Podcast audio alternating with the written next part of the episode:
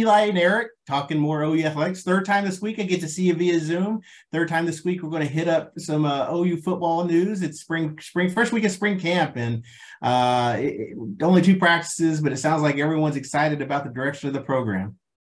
Yeah, I mean we're we're back in full swing, and kind of like we said earlier this week when you and I hopped on Zoom, and hope to be doing more of those as, as spring camp goes along it feels just a little bit different this year and not different that is going to necessarily translate into 10 wins and a Big 12 title or something like that. But simply when you consider where this program was this time a year ago to where it is now, it's a whole lot more settled. You've got uh, all but one of your assistant coaches back from a year ago, and, and we will get to Emmett Jones, but we got to speak to him last night for the first time.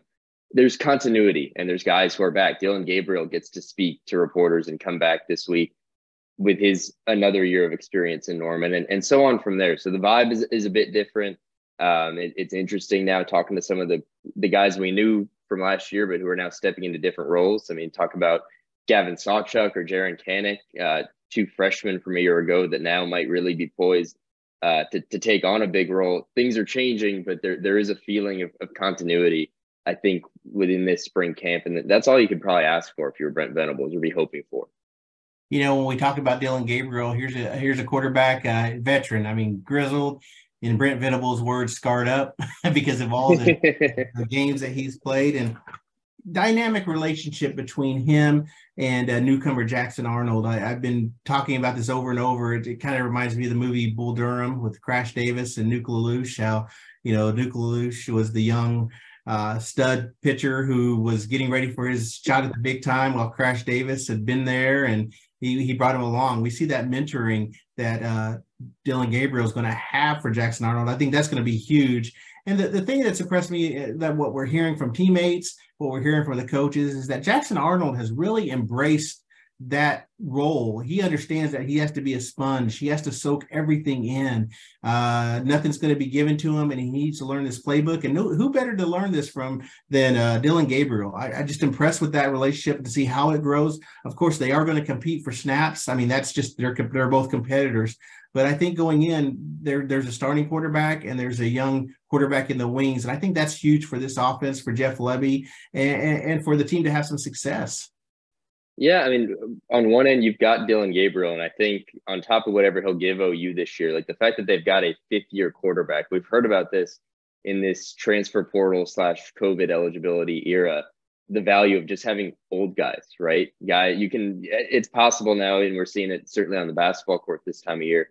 You've got 23 and 24 year olds playing, and, and just sheer, the sheer value of that experience, of that age helps but Dillon Gabriel will be like one of the most experienced quarterbacks in college football this year. And I don't think that can be understated. And then when you think about Jackson Arnold getting to be around a guy like that and what that could mean for him, it's big. And, and you know, everything we're hearing about Jackson Arnold now is, is what I heard from Jackson when I went down to Denton in December.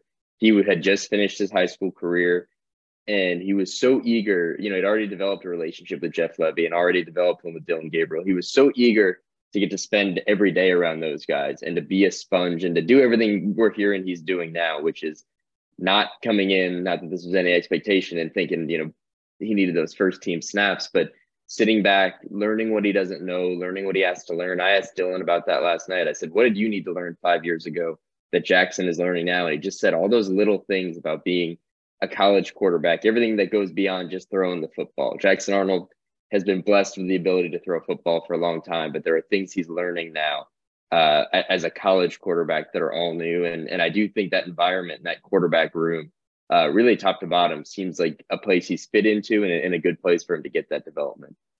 You had an opportunity to talk to Emmett Jones. It's something we've been waiting for for a couple of months now. We were teased a couple of times. We thought that we'd have availability with him, but schedules never meshed up. We thought we'd talk to him in February when all this the uh, the newcomers uh, had their little media day.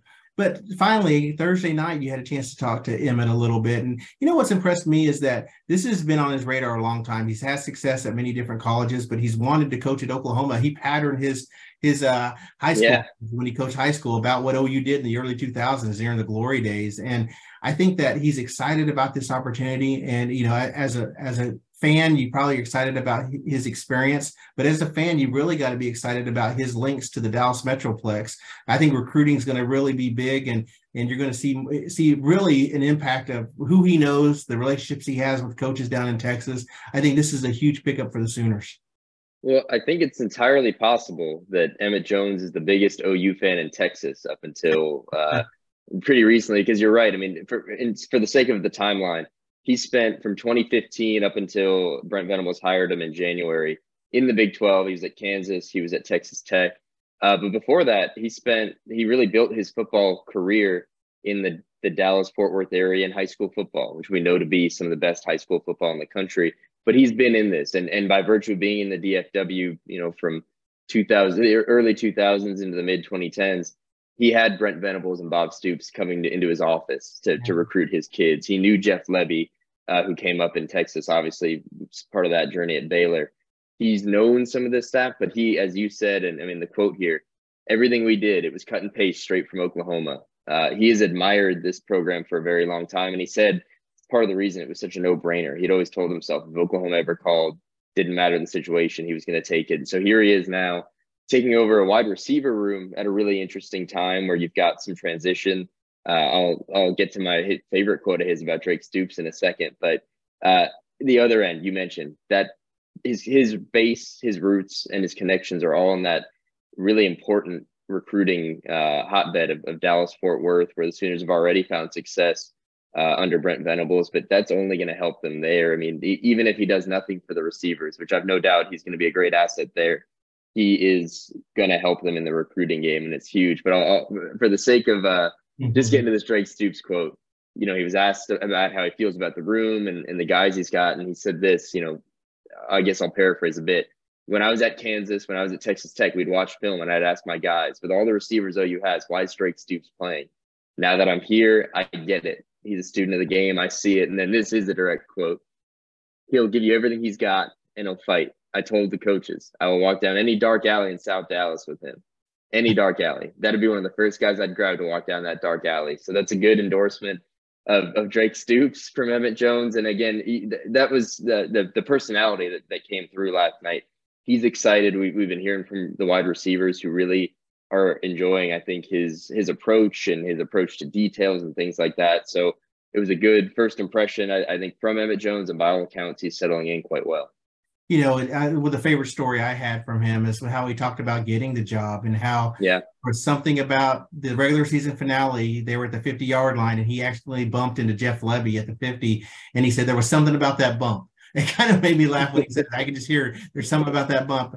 Uh, who knew a couple days later Lebby would reach out for him and say, "Hey, you know, would you would you like to join our staff?" So it was kind of you know something about the opportunity to work with Lebby, work at Oklahoma, like you said. Uh, he couldn't turn it down. He really couldn't, and it's, it's you know the Oklahoma, it, it, was hard for the Sooners last year. I know L'Damian Washington got everything he could out of those players, but you got to think mentally back of your head first year coach, if you're a, wide receiver, you know, it, it, was a, it was a tough year. The transition was tough. This is going to be their third wide receivers coach in what, uh, eight months, nine months. So I mean, this is they're they're learning. They're they've heard three different voices in that room. Now they have a room uh, a voice that they can really settle on, and they know that he's going to be the guy. I think mentally that's going to be a big factor for this wide receiver group. Yeah, and it, it's an interesting time for him to dive in there because Marvin Mims is, is gone, and as we talked about last uh, the other day, uh, it, it's probably going to be Jalil Farooq, who is looked upon to be that new number one. And I asked Dillon Gabriel about that last night. Not what it means for him, but you know, what is the difference of going from a really explosive playmaker who maybe was the the second or third guy last year to being that number one? And Dillon Gabriel said mindset for for his top receiver. It's got to be that mindset of coming in every day and being number one and all those things.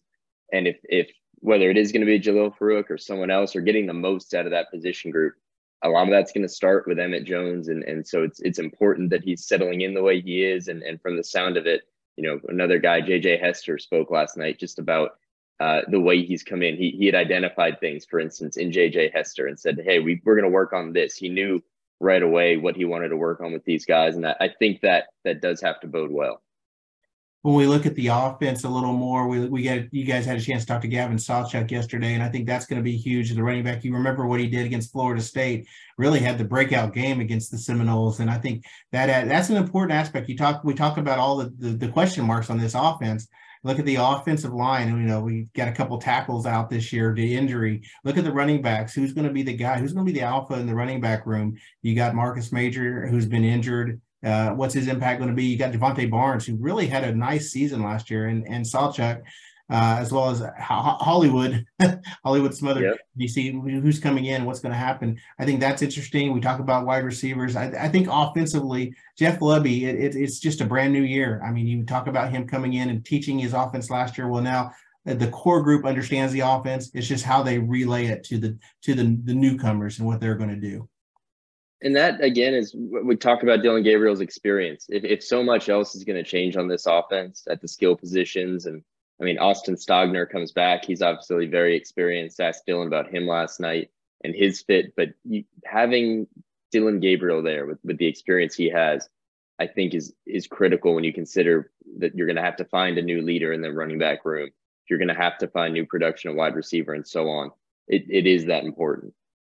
Jaren Kanak had a chance to talk to the the, the media yesterday, and it, it's interesting because he was a guy everyone since he stepped on campus, basically everyone's watched his every movement, watched his growth, and you know some a lot of people thought he should have been on the field a lot more than he was last year. Uh, Jaren talked a little bit about learning the game coming in at mid-year and and w- was he overwhelmed uh, I don't know. He said no one's going to master this defense. He said Brent Venables is the only one who, who will master this defense. There's so much to learn. But I, what impressed me about Jaren is that his maturity level. He talked about going in and seeing film, not just him, but holding a lot of other teammates accountable for going in and, and just getting the mental aspect down, going in there and studying, studying, studying. It's more than what you do on the field. It's also what you do off the field. And I think that speaks a lot for his maturity, being a, a sophomore now and you know, I think he's going to be a guy who's going to see a lot of snaps too. So uh, he's he's or he's kind of developing into that leadership role. We talk about mentors, so we talk about Jackson Arnold and Dillon Gabriel. I really think that Jaren Kanak has someone in Danny Stutsman that he can look up to as well. And, and that linebacker room is going to be so so important. And I was impressed by Kanak, his willingness to really go in there and try to be that uh, impact player in year two. Well, it's worth noting, as the coaching staff will probably note, Ted Roof did again this week. Jaren Kanak, that was his first year really playing defense full time last year. And he got in and made an impact in games enough to the point that, at least from the outside looking in, there were there was a lot of buzz of, of why, with the struggling defense, is this kid who seemingly uh, has it. I mean, we remember his performance in Lincoln at Nebraska, how well he played. Uh, why isn't he playing more? But there were clearly reasons, or you know, ultimately he didn't get out there. But this year, the, the opportunity is right there for him. Uh, there's Danny Stutsman. You can probably lock in as a starting day one linebacker. After that, there's opportunities there, and, and Jaren Kanak would be the guy that you, based on what we saw last year, based on what he said. You know, again, you laid out he's got the right approach.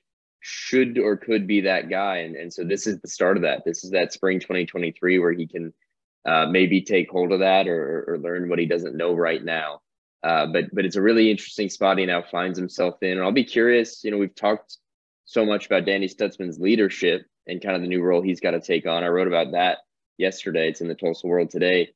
How much of an impact can a guy like Danny Stutsman have on a Jaren Kanak, and how much of that is uh, is maybe priority number one? The other thing we'd, we'd mentioned James Skalski, the, the the new grad assistant coming in here probably one of Brent Venables' best linebackers at Clemson. Uh, you you would know him from the college football playoff games. Believe he might have a couple of college football playoff ejections in his past from for targeting, but also two uh, national titles. And a guy like that being around both Danny Stutsman and Jaren Kanak and all these linebackers, uh, that that's got to excite you uh, if you're an OU fan of, of, thinking about a guy that, that Brent Venables certainly found a lot of use for now being around these really promising young linebackers, uh, I, I, think is a positive. But Eric, taking it to the secondary, we heard from Emmett Jones, but Jay Valai, who, uh, uh, you know, someone asked, it's funny, Jay Valai has really been around as a coach and he's jumped around a lot. And someone even joked, "Hey, you're you're back for another year." They, you know, Jay Valai, a bit of a nomad, is back and, and in a secondary that's really going to look interesting this year. A nomad, yeah, because he has he's bounced around. He's been a lot of different places. He's bounced around some good places. It's yeah, yeah, it's not yeah, it's good places too. Yeah, Chiefs in Alabama.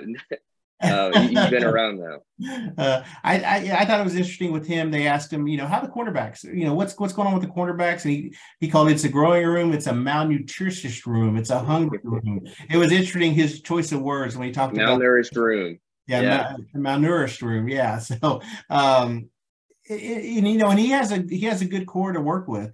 Uh, you know, with Woody Washington, it, I really think that he's someone that he wants to he wants to help develop that that cornerbacks and kind of be stoppers. He you know he wants to, he don't want them to throw at him, and that's how every coach, cornerbacks coach at Oklahoma in the past few years has been. But you know the OU's just been so susceptible to to pass the pass game that you know there's only one way to go up, and it's up. So I think with experience with Woody Washington, who really is an elder statesman on this defense, I think you start with him and you and you try to see you know who who else can be lockdown guys. The one player I'm kind of interesting about is uh, Jaden Rowe. uh, the Union High School graduate who didn't play last year because of injury. Could this be his year to really develop and, and do like that? And uh, Jaden, I'm just intrigued by him a lot. I mean, his his, his body build, makeup. He he's a big guy. He's fast. That's the one thing. But it, it's not only his quick, his speed, but it's his size. He he brings a little, a lot of a physical attribute to the position. So Jaden Rowe is someone you know, once he gets healthy, he's someone that I really want to see how he does at that position. But I, I, am just impressed with with how you know I've always been impressed with Jay Valai. With just you know, it's one thing to to really try to be motivating, but it's another thing to coach the position. I think that he that's what he does. He, he's part motivator, but he really is a coach. And and we hear all the coach speak. We all get the excited words when we hear him talk. But I think that's the key. Is you know that position is really going to have to be to be better this year. And the word hungry came up over and over and over, and we'll see how it goes. I will say, you know, we we put out this video. You can find it at TulsaWorld.com if you'd like, of just the sight and sights and sounds from the open practice we had the other day. And there's probably a 30, 40 second clip in there of Jay Valai coaching a drill. And you really can just see the, the way he he teaches directly uh, and, and the reception he gets from his guys. You, you can see it right there in that, you know, 40, 50 second clip. But you know, I, I said with the linebackers that you kind of probably have a, a, penciled in guy and then some question marks. At cornerback, there's the benefit of, of returning next to Woody Washington, Jaden Davis as a, a, a, veteran option. But after that, you know, you mentioned Jaden Rowe. How about Kendall Dolby from Northeastern Oklahoma? Kani Walker was the Louisville transfer who came in. Uh, and, and they said last year, this time last year, had a lot of work to do, hadn't played a lot. Gentry Williams, what, what kind of opportunities are there going to be for those guys? either in the spring or, or in the fall and maybe that early part of the season. Uh, I, I, think really across that secondary, you have returning starters and guys OU fans have seen, but behind them, or, or perhaps they won't be behind them for long. We'll see how all this shakes out. Some really intriguing options that, that Jay Valai and then Brandon Hall with the safeties uh, can work with in a secondary that we know Brent Venables is, is at least excited about what they have there. Well, Oklahoma will have two more opportunities to talk to the players next week as well. I think they're going to be, we're going to meet with them Monday and Wednesday post practice. Yep. Probably get a chance to talk to Brent Venables next week as well and just get an idea how the first week of practice is going. So look forward to continuing our football talk. And I think Eli and I are going to continue to try to do these podcasts as availabilities go. So you can keep up with us on all these podcasts. We'll have more than one a week during spring training or spring football. Uh, move to basketball. Uh, news. Hold on, on hold on, hold on. Okay, hold okay. On. What did I forget? Nope, nope. What did I forget? You mowed right on through pro day. Oh, and you know what? I also got... I mowed through something else too. So let's talk pro day. You're right. pro day is Thursday, uh, the thirtieth, March thirtieth. Yeah, I forgot about that. Come on, man. You're you're slipping. You hang back in Tulsa and you slip. but hey, all right. I've got the list in front of me. So there are going to be 17 former, now former Sooners at this pro day. Uh, next week. And it's an interesting list because it, it starts off, I mean, it's alphabetical, but with Gabe Brkic, who is a guy who's who's coming back. Obviously, he didn't compete here last year, but Justin Broiles, CJ Coldon, Eric Gray, Anton Harrison, Jeffrey Johnson, Casey Kelleher, Marvin Mims, Wanya Morris, Trey Morrison, Chris Murray, Daniel Parker, Jalen Redmond, Bentavious Thompson, Michael Turk, DaShaun White, and Brayden Willis. So it's a, a, an extensive list. I mean, Eric, you'd know better than me, but I, I think in past years, this this quantity, 17 guys, is probably more than than in some years. And uh, who from that list jumps out to you as, as guys? We, we know they're kind of different positions in draft stock and all that. probably the one guy that sticks out the most is the obvious, DaShaun White. I think, you know, he had a really good senior year or final year at Oklahoma. Uh, and I, I was just really curious. You know, he wasn't invited to the combine. This is his combine. I mean, he, you know, while everyone in late February was getting ready for those workouts, he, he gets an extra month to prepare for this. And you know that he took it, took it, took it uh, real. He wanted to make sure that he's going to be prepared for that. I think DaShaun White's the big one. Anton Harrison as well. I, I, know he was at the combine. I think anytime you get a chance to be in front of some scouts, get a chance to talk to them too uh, at, at, a setting where you're familiar with when you're at Oklahoma. I think that's going to be interesting too because I think he's going to be the highest uh, drafted guy on this out of this group. Uh, it, it's funny you, you, got two a kicker and a punter in this too. So I mean that that's interesting. You got special teams, so wide range and 17 is a big number. That is a big number compared to years years past. Um, no Baker Mayfield, no Jalen Hurts, no Kyler Murray, no no guy that's going to say, "Wow, you know, ESPN cameras are going to be here because they're here." That's not the case, but I still think it's a big day for a lot of players. All right, I'll give you my three kind of big thoughts. Is one, Anton Harrison intrigues me because of kind of what you you said. He's going to be the likely the highest drafted of these guys, and and he is vacillating. You can look at draft boards. I've seen at him going as high as 14th overall. We've seen some project that he might slip into the second round. And and some of that has happened since he went to the combine. And so I'm curious to know what maybe why he slipped and, and what he can make up for at pro day or, or between now and the draft. So that's intriguing. Two, Eric Gray, you know, we've we've seen running backs in the NFL and how it's evolved. You can find your next great running back in the fifth round or, or the third round or undrafted, but he has the skill set. We saw it all last year that in addition to being a runner, he can block, he can catch passes. He seems to have a skill set that that surely some team would would find interesting. So I'm curious whether it's who we can talk to at this pro day or, or what he does or what he's got to say about what he's heard about his own kind of draft evaluation, what people think. And then the third bit here, you know, you mentioned it's not going to be like Baker or Kyler, and you you would know you can tell us what those pro days were like for those guys. But while we don't have the number one quarterback, we might have the number one punter in in this draft uh, going to be at this pro day and i'll be curious to see it surely there won't be the cameras and you probably won't have nfl head coaches there to see it but uh, we know how some of these teams especially value special teams and a guy like michael turk might draw more attention than, than anybody next week all you gotta do is look at Tress Way with the Washington. Uh, there you go. Well, you know, the, he's a team captain. I mean, he he's the guy that you know. Pro bowler. Yeah, Pro Bowler, everything. So, and he a former Union High School graduate, OU punter, and I think that's you know Michael Such could turn look at uh, Trent Trent and say, hey, or uh, Tress and say, um, this is the way we, we need to do this. Tress Way is a good dude. I like him a lot. The last thing I forgot besides Pro Day was Kyler Murray's coming back for the spring. Yeah. That was announced too. So it'll be good to see Kyler Murray again. Uh, statue dedication in Heisman Park, 1130 games, three hours before the game. Uh, I think the statue will be available for pictures till two o'clock so you know fans can go and take a quick picture with the statue. So seventh statue in Heisman Park. Uh, that's pretty uh, pretty pretty amazing when you think about it. You know, Dillon Gabriel did get asked about that last night, and he didn't have a, a ton to say. But you know, last year, if if we all recall, you know, he he did get the opportunity to meet Baker Mayfield and, and relish that, uh, and and presumably the same with Kyler. But he, he did say, you know, I, I know some people had some thoughts about how the Baker statue turned out. I, I hope Kyler is uh brings a little less fan fanfare. So we'll see on on that front. All right, let's go to basketball. Really put a bow tie on basketball. OU women lose to UCLA in an, an incredible game, exciting game. Not so much the first half, but the second half, they used an 18 to 2 run to take the lead, lost in the fourth quarter. It was tough because it brought the end of careers to uh, Taylor Robertson, Maddie Williams, and Anna Llanusa. Uh, but I just impressed so much with the way that this team played.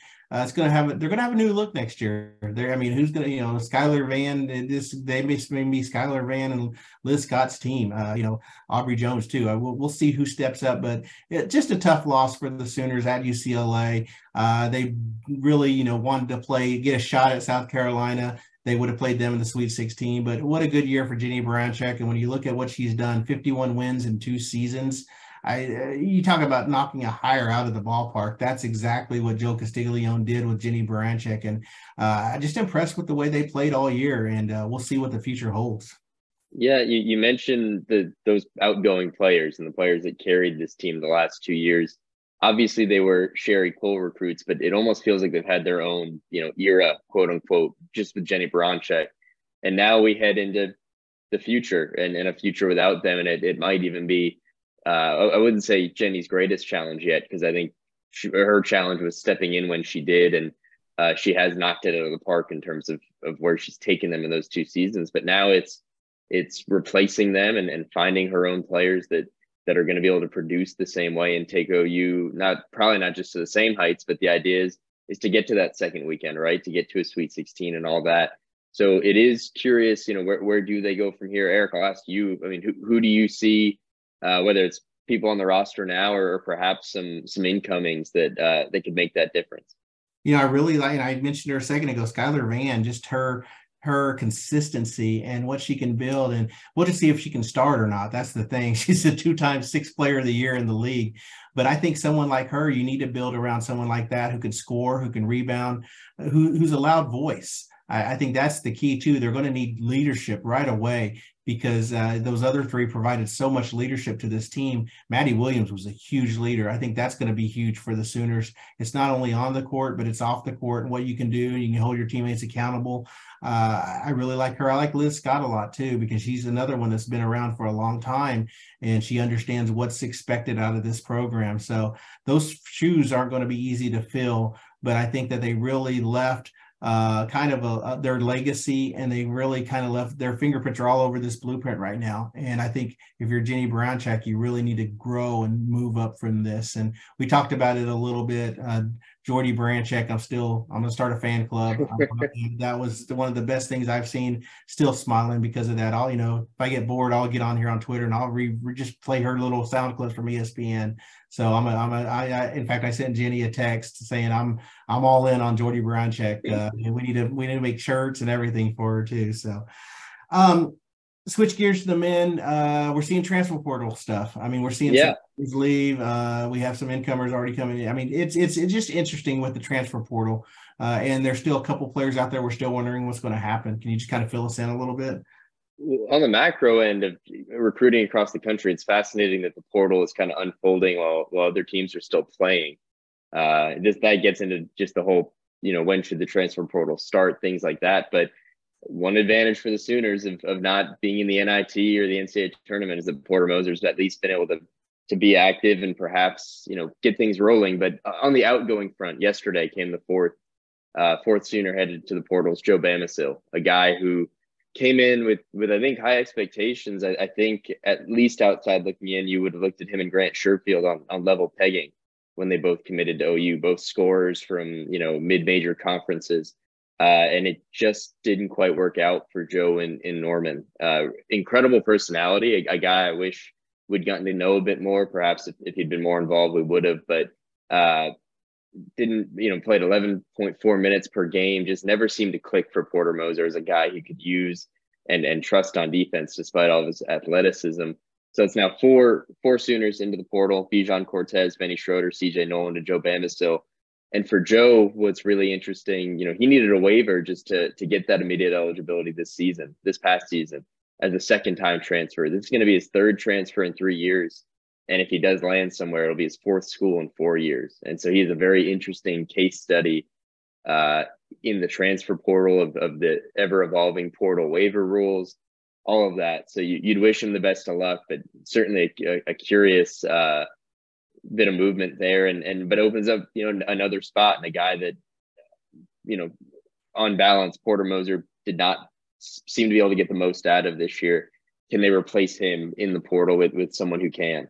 Uh, and and that's kind of what's up next. We'll see. There, there's still Jalen Hill and Grant Sherfield are the two we're waiting on on their decisions. Um, might be worth noting that Jalen Hill popped up in the team meeting video of Sam Godwin, who got his scholarship this week, the the big man from Ada. I don't know if that's an indication uh, of his plans, but those are the two big ones. And and then after that, and this should probably unfold in those early weeks of April, where a guy's going to go and, and who are they going to bring in? Because the departures clear out roster spaces, but they've got to hit in the portal. They've got to do it right.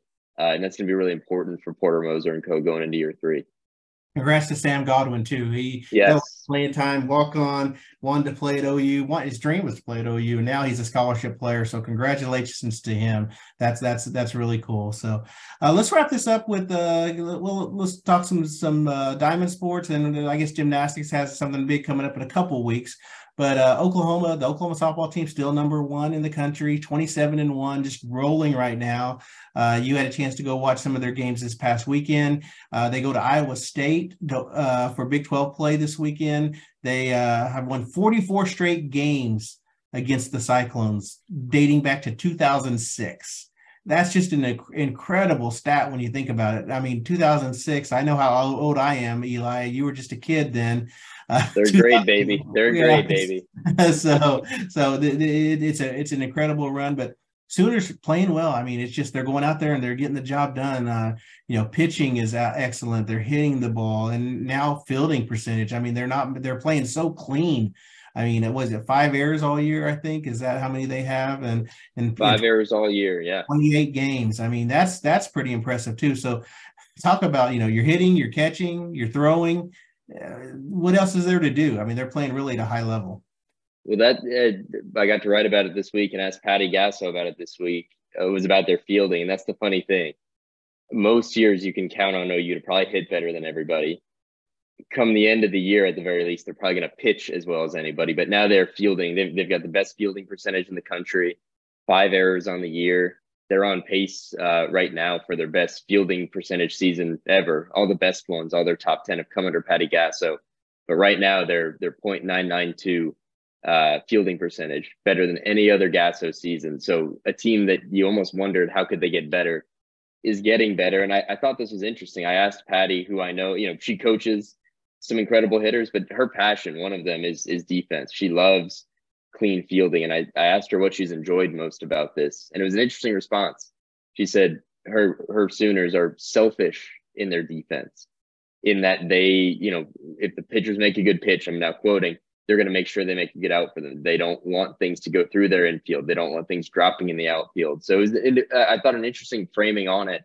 Uh, but clearly that the standard that they've set at Oklahoma, and, and she said this defense starts with the upperclassmen uh, has trickled in into the defense, and there's a lot of pride there uh, in the defense. And even Patty saying, you know, she asked her team recently, "Would you rather be a, a something like, would you rather be a better hitter or better fielder?" She was stunned at how many hands went up for fielding.